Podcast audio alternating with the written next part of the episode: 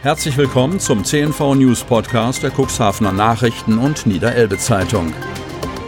In einer täglichen Zusammenfassung erhalten Sie von Montag bis Samstag die wichtigsten Nachrichten in einem kompakten Format von sechs bis acht Minuten Länge. Am Mikrofon Dieter Bügel. Mittwoch, 7. Oktober 2020. Wirtschaftsförderer haben die Elbfähre noch nicht aufgegeben. Cuxhaven. Es ist ruhig geworden um die Elbferry GmbH. Die damaligen Geschäftsführer, die vor mehr als eineinhalb Jahren den Neustart der Fährlinie zwischen Cuxhaven und Brunsbüttel verkündet hatten, sind abgetaucht. Heinrich Ahlers und Ulrich Kalthoff sind nicht zu erreichen. Ihre Versprechungen haben sich als Nullnummer erwiesen. Es kam kein Schiff, die Linie wurde nicht wieder aufgenommen. Ist die Brunsbüttel-Fähre damit tot? Können die Cuxhavener das Thema ein für allemal abhaken? Nein, sagt Mark Idken, erster Wirtschaftsförderer bei der Stadt Cuxhaven. Offenbar hat man bei der Stadt Cuxhaven die Hoffnung noch nicht ganz aufgegeben. Idken verweist auf Gespräche, die mit Interessenten geführt werden. Ausgelotet werde außerdem, ob Fördermöglichkeiten bestehen. Wir sind mit der Brunsbüttler Seite im regelmäßigen Austausch, die ebenfalls großes Interesse an einer Neuauflage der Fährverbindung hat, so Idken. Heinrich Ahlers, der ehemalige Cooksport-Geschäftsführer und Gründer der Elb Ferry GmbH, gehören nicht mehr zum Kreis der Gesprächspartner. Zu den Optimisten zählt Cuxhavens Oberbürgermeister Uwe Santja SPD. Er bestätigt, dass es hinter den Kulissen Gespräche darüber gibt, ob und wie es möglich ist, die Fährlinie wieder in Gang zu bringen. Ein Gespräch mit der Reederei FRS, die vor einem Monat den Betrieb der Fähre Glückstadt wie Schafen übernommen hat, stehe noch aus, so Santja. Von den Planungen der FRS werde mit abhängen, ob ein erneuter Anlauf für eine zweite Fährverbindung über die Elbe Sinn macht. Vor dem Hintergrund der verschlechterten Einnahmesituation durch die Corona-Krise sei an eine Mitfinanzierung oder gar Eigenfinanzierung einer Fährlinie durch die öffentliche Hand nach Einschätzung Santjas nicht zu denken. Ein Vorteil für private Betreiber sei jedoch, dass die Infrastruktur in Form der Anleger und Aufstellflächen bereits vorhanden ist. Einer, der an die Machbarkeit der Fährverbindung glaubt, ist Jürgen Czeskowiak, Sachverständiger für Schifffahrtsbetriebstechnik aus Cuxhaven. Zusammen mit einem Partnerbüro aus Bremen hat Czeskowiak das ideale Schiff für die Linie, einen Katamaran mit LNG-Antrieb, schon vor Jahren entworfen und die Planung jüngst noch einmal überarbeitet. Seiner Meinung nach bräuchte es mindestens zwei Fahrzeuge mit einer Länge von rund 70 Metern und einer Breite von 20 Metern.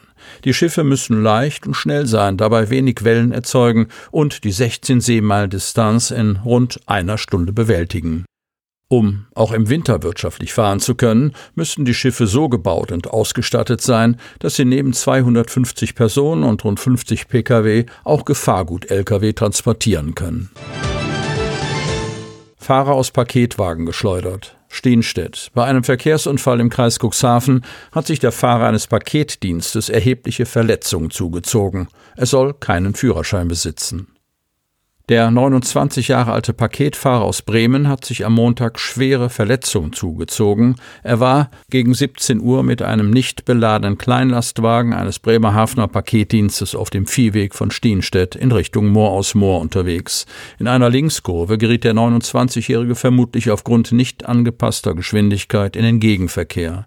Ihm kam eine Autofahrerin entgegen, die mit ihrer Tochter in Richtung Stienstedt unterwegs war. Um einen Zusammenstoß zu verhindern, wich sie geistesgegenwärtig nach rechts aus.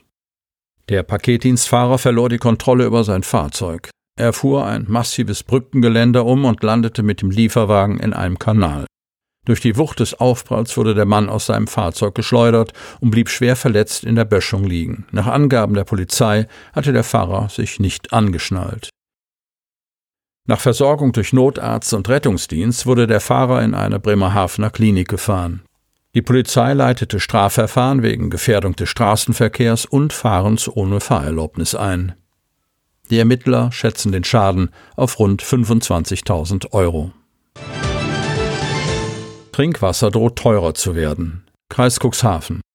Umweltschutz und Landwirtschaft in Einklang bringen. Darum geht es beim sogenannten Niedersächsischen Weg. Die Landesregierung hat sich in dieser historischen Vereinbarung mit Naturschützern und Bauern auf verbindliche Ziele für den Natur-, Arten- und Gewässerschutz verständigt. Gut und richtig, meinen auch die Wasserverbände Wingst und Landtadeln. Aber die Finanzierung darf nicht dem Trinkwasserkunden aufgebürdet werden. Bis Ende des Jahres soll das Gesetz stehen.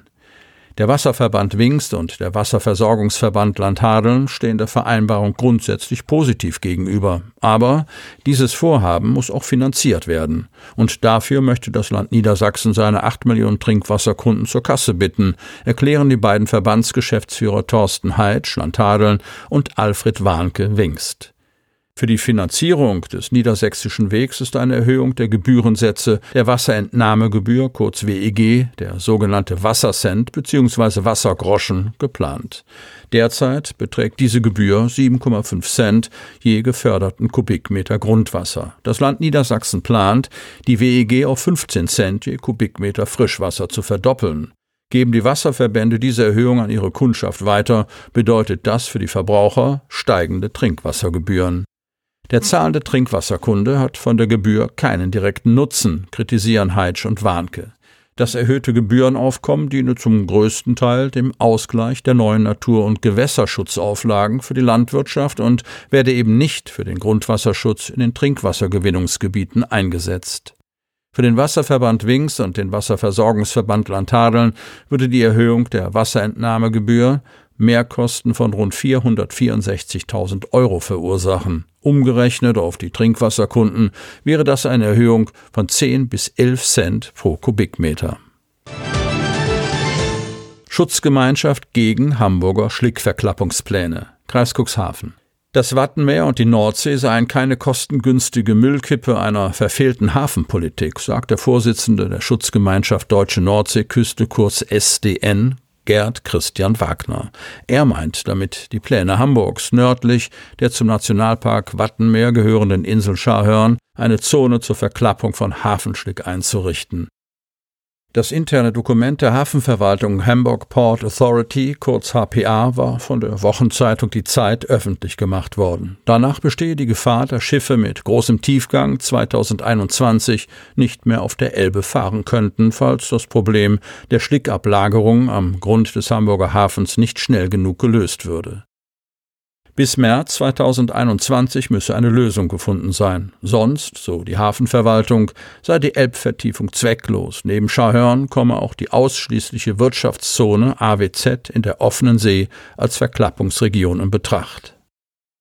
Das immer größer werdende Problem mit der Verschlickung ist von Menschen gemacht, so der stellvertretende SDN-Vorsitzende Ulrich Bierstein. Hauptgrund der Verschlickung des Hamburger Hafens und der Häfen an der Unterelbe wie auch der ökologisch wertvollen Lebensräume der Tideelbe sei die Tidedynamik. Es mangele immer mehr an einem ausgewogenen Verhältnis zwischen Ebbe und Flut. Und das mit jeder weiteren Flussvertiefung umso mehr. Das Resultat? Die Flut laufe nicht nur immer höher auf, sondern auch mit mehr Wucht und Schlick im Gepäck. Bierstein, die Elbe muss wieder langsamer werden. Dafür müsse ihr wieder mehr Raum gegeben werden.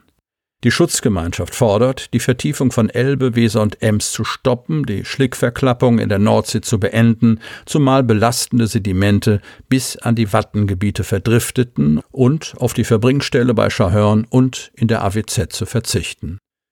Zudem seien Maßnahmen zur Verlangsamung der Elbströmung wie Rückdeichungsprojekte, Wiederanschluss von Nebenelben und Überflutungsflächen einzuleiten. Es müsse auch eine norddeutsche Hafenkooperation aufgenommen und ein Hafenentwicklungsplan erstellt werden. Auch die Erforschung von Techniken, mit denen Schlick schadstofffrei und dauerhaft entsorgt werden könnte, sollten gefördert werden.